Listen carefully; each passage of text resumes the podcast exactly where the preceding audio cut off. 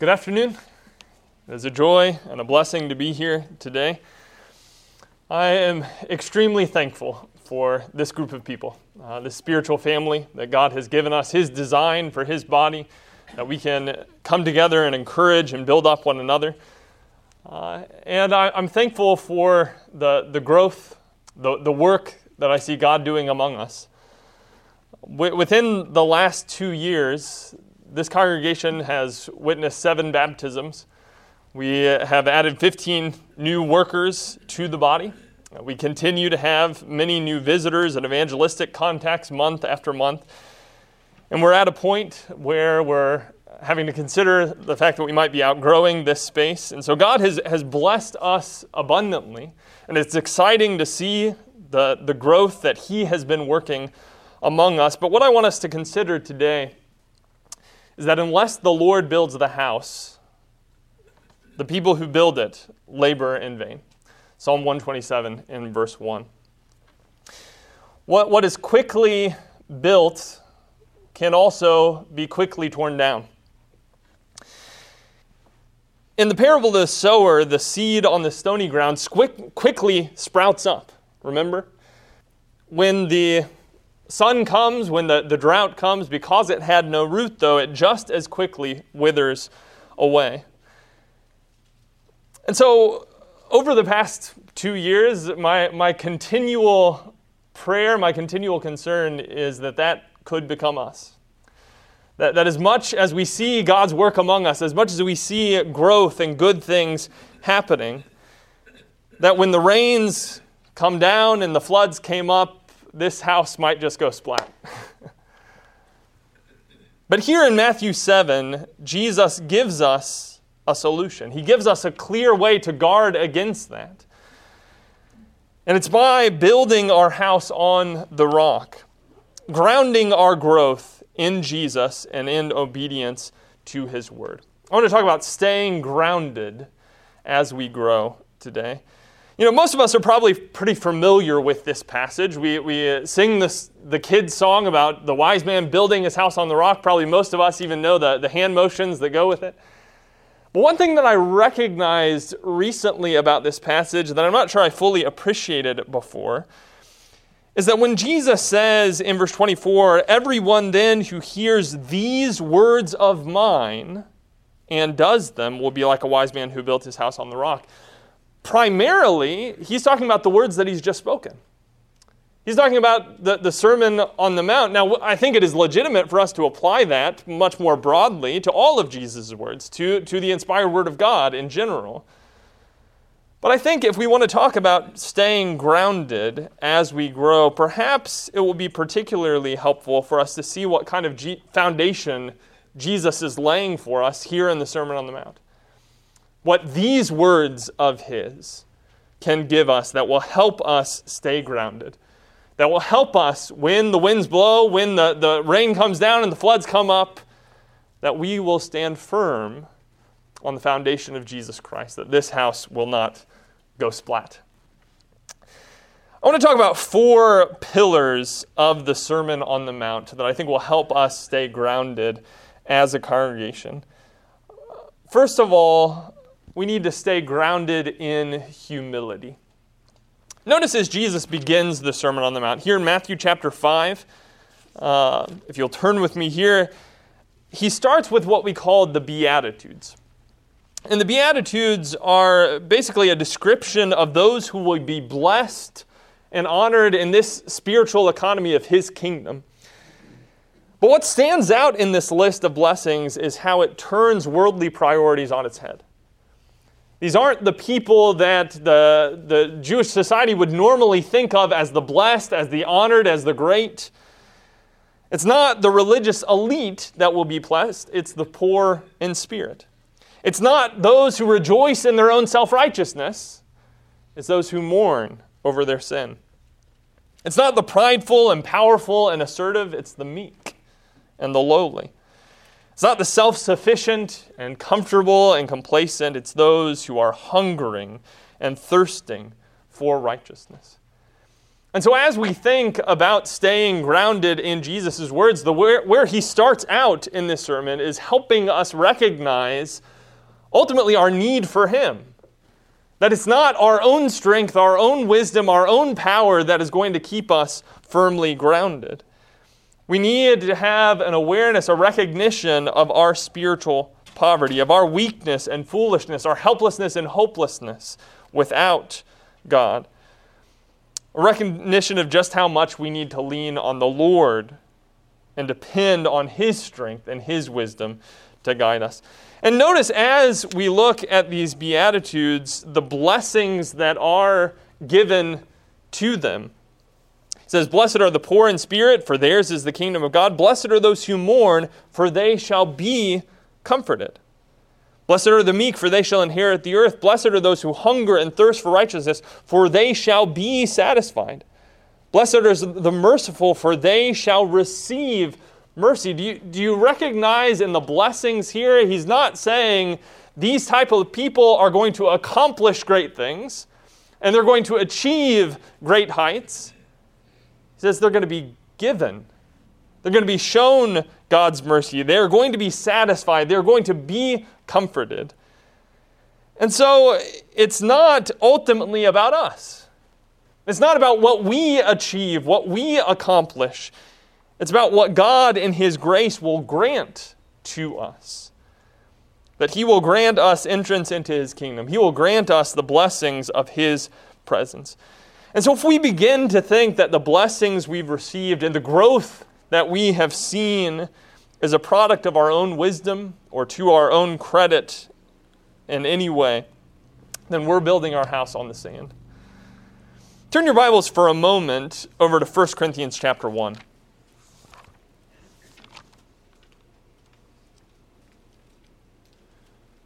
1 Corinthians chapter 1, as Paul talks to this church in Corinth, they uh, very much were being tempted to glory in people, in flesh. They, some were saying there back in um, verse 12 that they were of Paul, they were of Apollos, they were of Cephas. Later on in verse 20, he says, Where is the one who is wise? Where is the scribe? Where is the debater of this age? Has not God made foolish the wisdom of the world? Here they were putting much glory in men, in their eloquence, in their ability, uh, in their worldly wisdom. But by the end of this chapter, notice in verse 26, Paul says, For consider your calling, brothers. Not many of you were wise according to worldly standards. Not many were powerful. Not many were noble birth. But God chose what is foolish in the world to shame the wise. God chose what is weak in the world to shame the strong. God chose what is low and despised in the world, even things that are not, to bring to nothing the things that are, so that no human being might boast in the presence of God, and because of him you are in Christ Jesus, who became to us wisdom from God, righteousness and sanctification and redemption, so that as it is written, let the one who boasts boast in the Lord. It's not about us. It's not about our wisdom, our strength, our ability, our eloquence. And it's not wrong that we glorify God for what He is doing among us. That, that we even talk about how encouraging it is to, to see the growth that is happening in our midst. But, brethren, we need to be very careful that we're not boasting about what the Lord is doing among us. We're boasting about what the Lord is doing among us. Do you recognize the difference there? He is the hero of the story. As far as we're concerned, we're foolish and weak and lowly despised. We're the poor in spirit. We're hungering and thirsting for righteousness. It is His power and His wisdom and His strength that is going to accomplish anything among us. Later on in the same book, in 1 Corinthians chapter 3, starting in verse 5, Paul says, What then is Apollos? What is Paul? Servants through whom you believed, as the Lord assigned to each. I planted, Apollos watered, but God gave the growth. So neither he who plants nor he who waters is anything, but God who gives the growth. We just plant and water, brethren. But that's the work that any servant can do, right? It's not that, that we, you know, just planted so effectively, so amazingly, you know, that, that our watering was so talented. No, it's that God gives the growth, God gives the increase.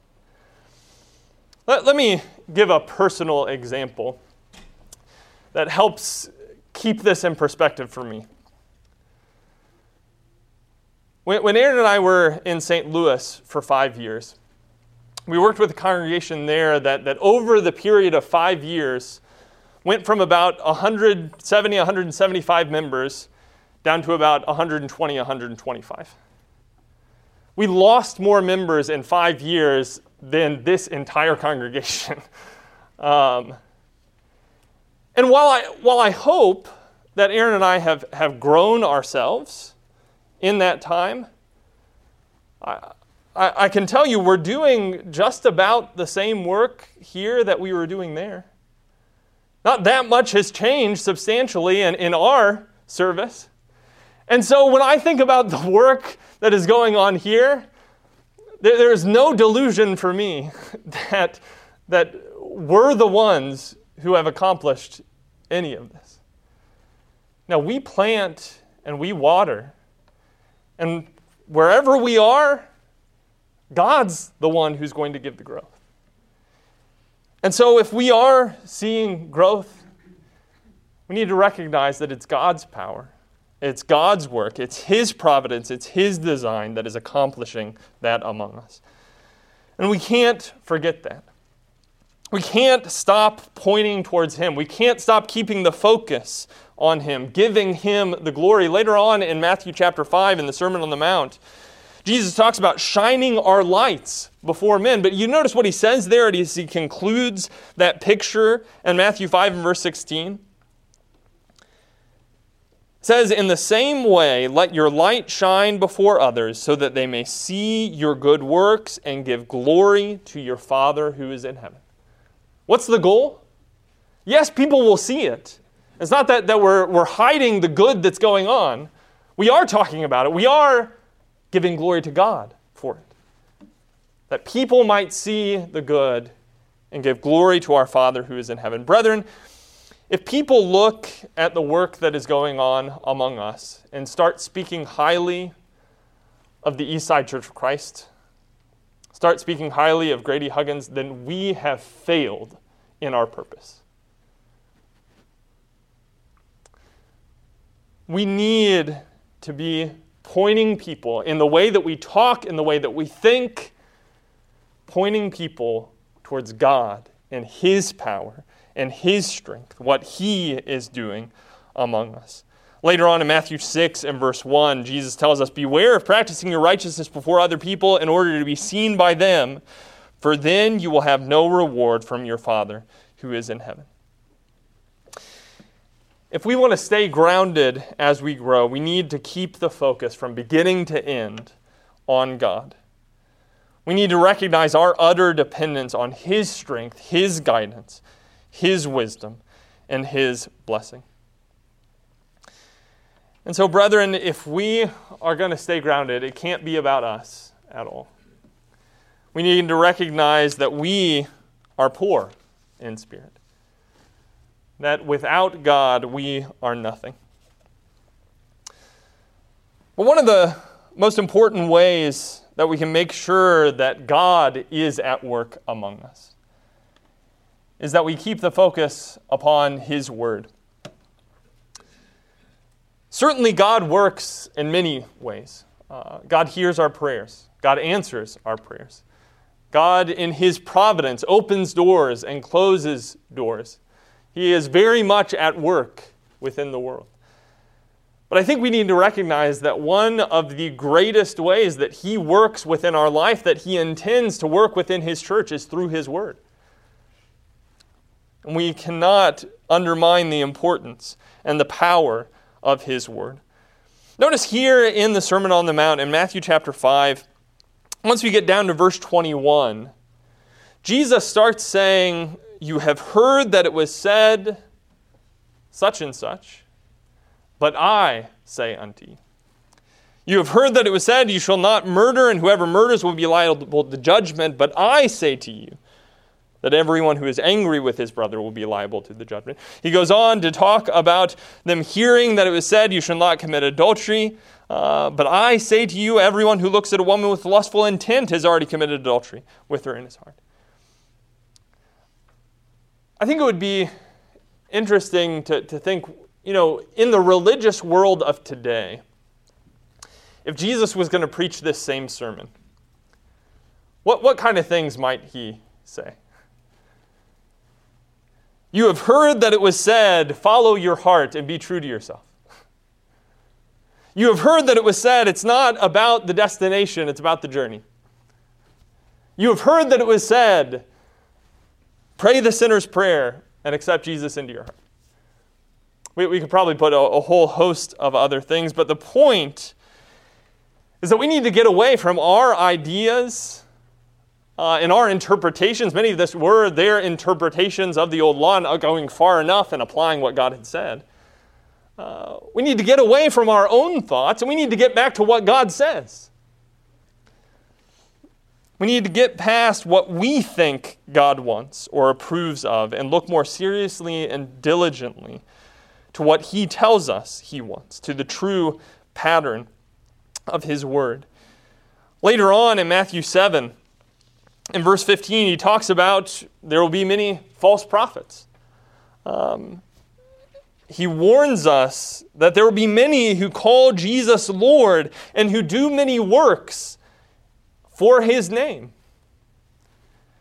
And yet, he says there in verse 23, I will declare to them, I never knew you, depart from me, you workers of lawlessness. How do we guard against that? How do we make sure that that's not us? How do we make sure that we're not being influenced by those teachings? Well, we need to get back to God's word. Look in verse 24. It says, Everyone then who hears these words of mine and does them will be like a wise man who built his house on the rock. What are we building our house on? On Jesus' words, on his revelation to us. And so that means that every time we come together, God's word needs to be the focus. We don't add to or take away from His Word. We don't insert our own ideas of what we think is a good idea, what we think uh, is going to be successful. We let God's Word be our pattern, let God's Word be our standard. We speak where the Bible speaks and be silent where the Bible is silent. That means in our sermons, they need to be scripture focused. Our classes need to be scripture focused. Our men's meetings need to be scripture focused. Our daily lives need to be scripture focused. And the more that each of us as individuals internalize God's word and start thinking about ourselves, thinking about the church, thinking about His work, thinking about the world around us the way that God thinks about those things, then we're going to be grounded and rooted in His foundation. We need to allow God's Word to mold our thinking in every respect. In Psalm 1, David talks about uh, this picture of a man who is a tree planted by the waters. But notice what he says about this man. He says, starting in verse 1 Blessed is the man who walks not in the counsel of the wicked, nor stands in the way of sinners, nor sits in the seat of scoffers. But his delight is in the law of the Lord, and on his law he meditates day and night. He is like a tree planted by streams of water that yields its fruit in its season, and its leaf does not wither, and all that he does, he prospers. What gives him this firm root? What gives him the spiritual prosperity? Well, it's certainly not listening to the counsel of the world, listening to the counsel of the wicked, allowing that to inform his thinking. It's rather meditating day and night on the law of the Lord. Brethren, if we want to be firmly planted, as a congregation, we as individuals need to start making sure that our lives, our thinking, the way that we think about the work that is done among us, the way that we think about our individual lives is formed and molded by God's word. 2 Timothy chapter 3 verse 16 and 17 tells us all scripture is breathed out by God and profitable for teaching, for reproof, for correction, for training in righteousness, that the man of God may be complete, equipped for every good work. What's going to make us into everything that God wants us to be? What's going to help us truly grow and mature? What's going to equip us to weather the storms? Not our business models and marketing strategies, not our own charismatic personalities, but God's Word, guiding our every step, molding every facet of our character. But as we go back to the Sermon on the Mount, one of the most significant things that we see, one of the most revolutionary teachings of Jesus here, is what true love looks like. If we want to be grounded in the Lord's word, we certainly need to be grounded in the character of Jesus' love. Starting in Matthew 5 and verse 38, Jesus, as he's talking about what they have heard. He talks about they have heard, verse 38, an eye for an eye and a tooth for a tooth. They've heard in verse 43, you shall love your neighbor and hate your enemy. But what does Jesus say about these things? In verse 39, he says, But I say to you, do not resist the one who is evil. But if anyone slaps you on the right cheek, turn to him the other also. And if any would sue you and take your tunic, let him have your cloak as well. And if anyone forces you to go one mile, go with him two miles. Give to the one who begs from you, and do not refuse the one who would borrow from you. In verse 44, he says, But I say to you, love your enemies and pray for those who persecute you. Here, Jesus doesn't measure by the world's standard of love, by the world's definition of love. He measures by the Father's standard of love. And we see that as we get into verse 45 and following that God sends his rain on the just and the unjust. God doesn't only do good to those who have first done good to him. If that was the case, we would all be eternally separated from the Lord. Now, God has shown us what true love looks like a sacrificial and a selfless love. Later on in Matthew 7 and verse 12, we see what is often called the, the golden rule. He says, So whatever you wish that others would do to you, do also to them, for this is the law and the prophets. In one sense, this is kind of the, the climax of the Sermon on the Mount. Uh, this is the overarching principle that, that he has been stating in one form or another throughout all of the, the book. In fact, if you go back to Matthew 5 and verse 17, Remember, early on, he said, Do not think that I came to abolish the law and the prophets. I have not come to abolish them, but to fulfill them. Well, what is fulfilling the law and the prophets? By the time he gets towards the end of this sermon in verse 12, he tells us here that doing unto the others as, they, as we would have them do unto us is the law and the prophets. And everything that he said up until then fits uh, into that framework. As we talk about loving our enemies, as ourselves, not uh, retaliating uh, towards them. As we talk about anger and hatred, as we talk about lust and unfaithfulness, hypocrisy and materialism, self righteousness and judgmental attitudes, all of that is summed up in loving our neighbor as ourselves. And so, as Jesus gets to the end of this sermon and he says that we need to be grounded in these words of his, one of the primary principles that we're to be grounded in is our love for one another. Brethren, why is it that congregations fall apart? I think 90% of the time, it's not simply because of some doctrinal difference. Even when there are doctrinal disagreements, often those things are not handled in such a way to be resolved because of the unloving attitudes that prevent us from working with one another. So often, congregations fall apart because of unloving words, gossiping and backbiting, assuming the worst of others, being quick to judge the motives or intentions of others, grumbling and complaining, failure to put the needs and concerns of others before our own, failure to listen, failure to communicate in consideration and thoughtfulness for others. Churches fall apart when God's love is lacking among us. And so, if we want to make sure that as we grow, we are grounded in the Lord, we need to be grounded in His love.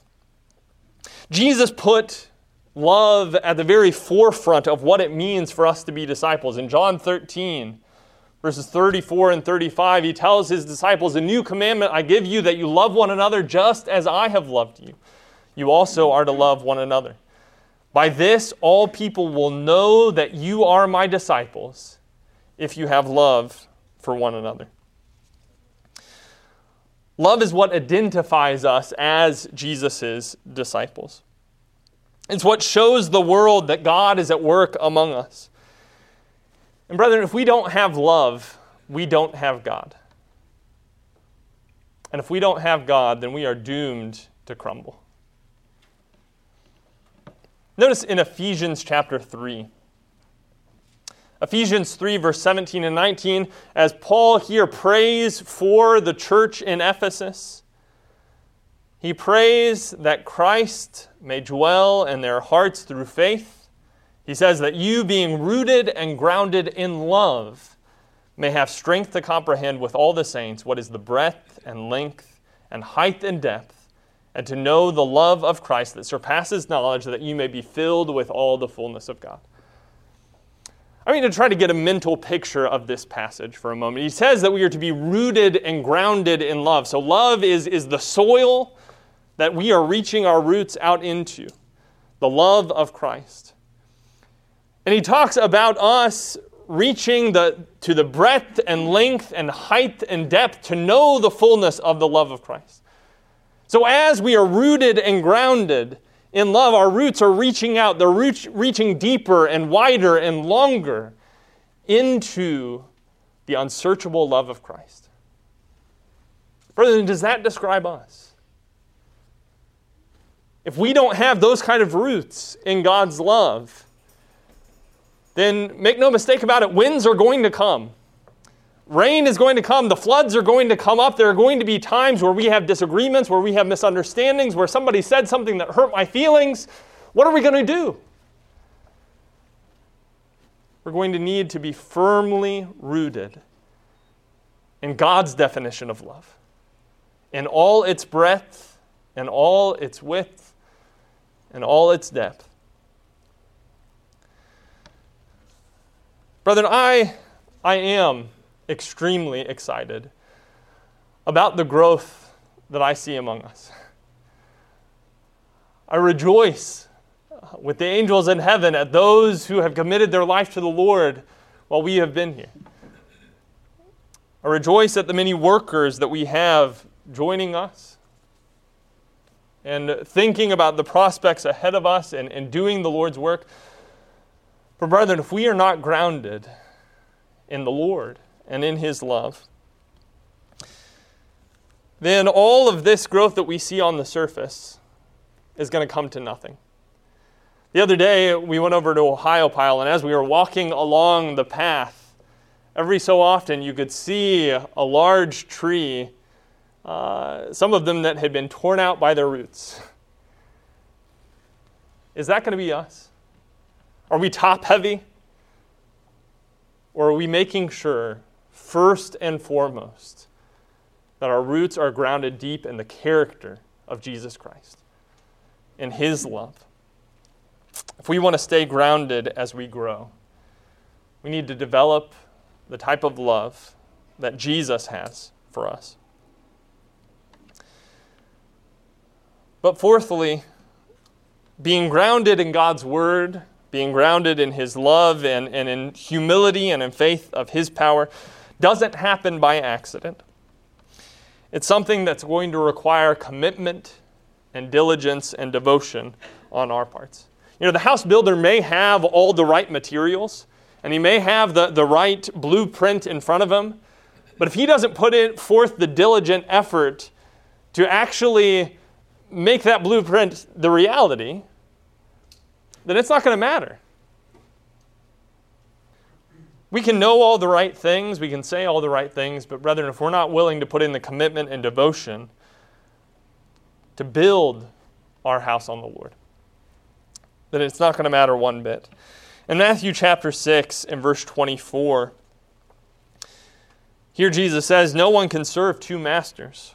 For either he will hate the one and love the other, or he will be devoted to the one and despise the other. You cannot serve God and money.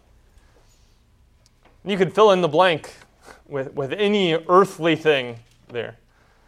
We can't serve two masters. God alone has to have the throne of our hearts. Later on in verse 31, he says, Therefore, do not be anxious, saying, What shall we eat? Or what shall we drink? Or what shall we wear? For the Gentiles seek after these things, and your heavenly Father knows that you need them all. But seek first the kingdom of God and his righteousness, and all these things will be added to you. Brethren, God has to have first priority in every single one of our hearts. And even the very necessities of life. Even my food and clothing and shelter needs to take a back seat to my devotion to the Lord and His purposes and His kingdom. My dreams, my goals, my family, all needs to be subservient to God who sits on the throne of my heart. And so, brethren, we can't be like the people in the days of Haggai and Zechariah who were building their own house, houses and letting the Lord's temple uh, sit deserted. We need to make sure that before we build our own houses, we are first building the Lord's house. That his goals and his purposes for my life are first and that that trickles down to every other aspect of my life to my work to my school to my job to my families. And jesus doesn't sugarcoat it for us he doesn't try to make it sound as if it's going to be easier or less demanding of us. Later on in Matthew 7, verse 13 and 14, he tells us, Enter by the narrow gate, for the gate is wide, and the way is easy that leads to destruction and those who enter by it are many. For the gate is narrow, and the way is hard that leads to life, and those who find it are few. Brethren, if you think that the Christian life is easy, then you're doing it wrong. Jesus tells us that it is going to be hard. And certainly the Christian life is blessed. We saw that from the very beginning of the sermon. And when we get in the yoke with Jesus, the burden of, of sin and of guilt is taken off our shoulders. And we don't have to rely on our own strength and our own power, but we have His strength and His guidance and His wisdom to help us. We can have peace and joy and comfort and hope, knowing that He is in control. But the road that we travel with Him is not the easy road we as Christians are going to have to go through the valley of the shadow of death. Now, thank the Lord, we don't go through that valley on our own. We have the shepherd there to protect us, to guide us. But the road that we are going to go down is a very demanding road, a road that will cost us everything. Later on in Matthew chapter 10, starting in verse 37, Jesus tells us, Whoever loves father or mother more than me is not worthy of me. And whoever loves son or daughter more than me is not worthy of me. And whoever does not take his cross and follow me is not worthy of me. Whoever finds his life will lose it, and whoever loses his life for my sake will find it. Brethren, if I want to build my life, if we want to build this church on the foundation of Jesus Christ, it's going to mean that I have to bring everything to the altar of devotion to Him. My relationships, my goals, my dreams, my very life itself, all of it is no longer mine, but it's the Lord's. We see the example of Paul the Apostle in Galatians 2 and verse 20. When he says, I have been crucified with Christ. It's no longer I who live, but Christ who lives in me. And the life I now live in the flesh, I live by faith in the Son of God who loved me and gave himself for me. I, I think there was a, a time where I looked at that statement by Paul and I thought, you know, that, that, that, is, that is an amazing statement of faith. And, and I, I hope that one day I can grow to the point that I'm able to say that. But, brethren, I think we need to step back and realize that this is not a statement that just the really strong Christian should be able to make. This is what it means to be a disciple. This is what it means when we were buried with Christ, that we put the old life to death. Each and every one of us is supposed to be nailed to the cross with Christ. Each and every one of us needs to no longer be living for self, but for living for Him. In fact, later on in Galatians, if you want to turn with me to Galatians chapter 5, notice in verse 24, it says, And those who belong to Christ Jesus have crucified the flesh with its passions and desires. That needs to describe each and every one of us. If we want to belong to Christ, if we want our life built on His foundation, that means we have been crucified with Christ, and it's no longer we who live, but Christ who lives in us. In the context of Galatians 5 and verse 24, he's been talking about the deeds of the flesh and the fruit of the Spirit. And notice how he describes the deeds of the flesh here. Galatians 5 and in verse 19, he begins, and there are some things that might more readily come to our minds sexual immorality, impurity, sensuality idolatry, sorcery. But notice there in verse 20, after sorcery, he then says enmity, strife, jealousy, fits of anger, rivalries, dissensions, divisions, envy. Do you notice something about this list? Out of the 15 things listed here, eight of them, over half, talk about getting along with one another and our failure to get along with one another. We asked the question earlier why is it that churches fall apart? Why is it that Christians divide from one another? Ultimately, it's because we are living in the flesh and not by the Spirit. The fruit of the Spirit is love, the fruit of the Spirit is peace. And if we are all being governed no longer by self, but we are living for Christ, then we are not going to, as the Galatians were there in verse 15, bite and devour one another. Because this one body is being ruled by one spirit.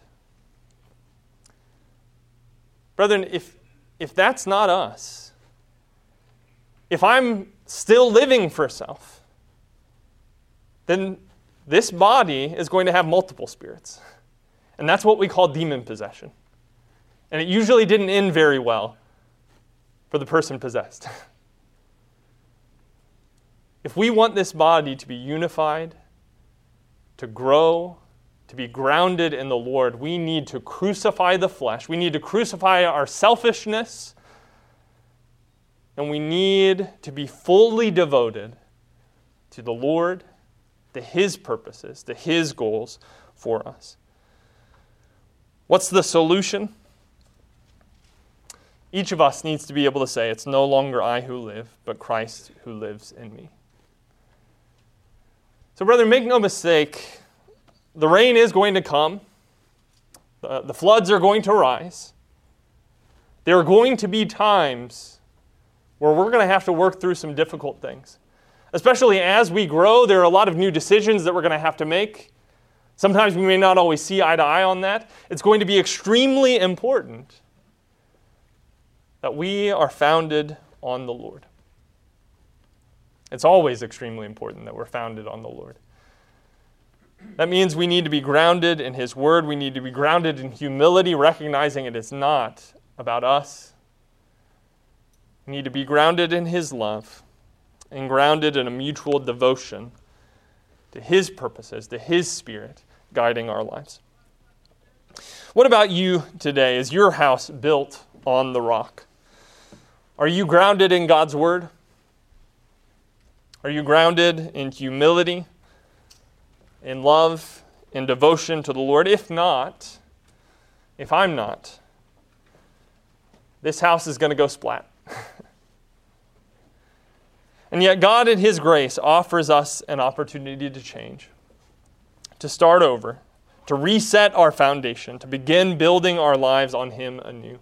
If you recognize today that in some way your life and your heart is not where it needs to be in your relationship with the Lord, do not leave here today without making that right. If you need to reach out to uh, some fellow brother or sister in Christ to ask for prayers individually, if you need to come before this group and ask for prayers collectively, that's why we're here, is to help one another to be everything that God wants us to be. And if you've never began building your house on the rock, if you've never committed your life to the Lord, by His grace, you can crucify your old life. You can bury the old man of sin in the waters of baptism. By the power of the resurrection, you can be raised to walk in newness of life. If we can in any way help you in your relationship with the Lord, we ask that you will let us know at this time as we stand and sing together.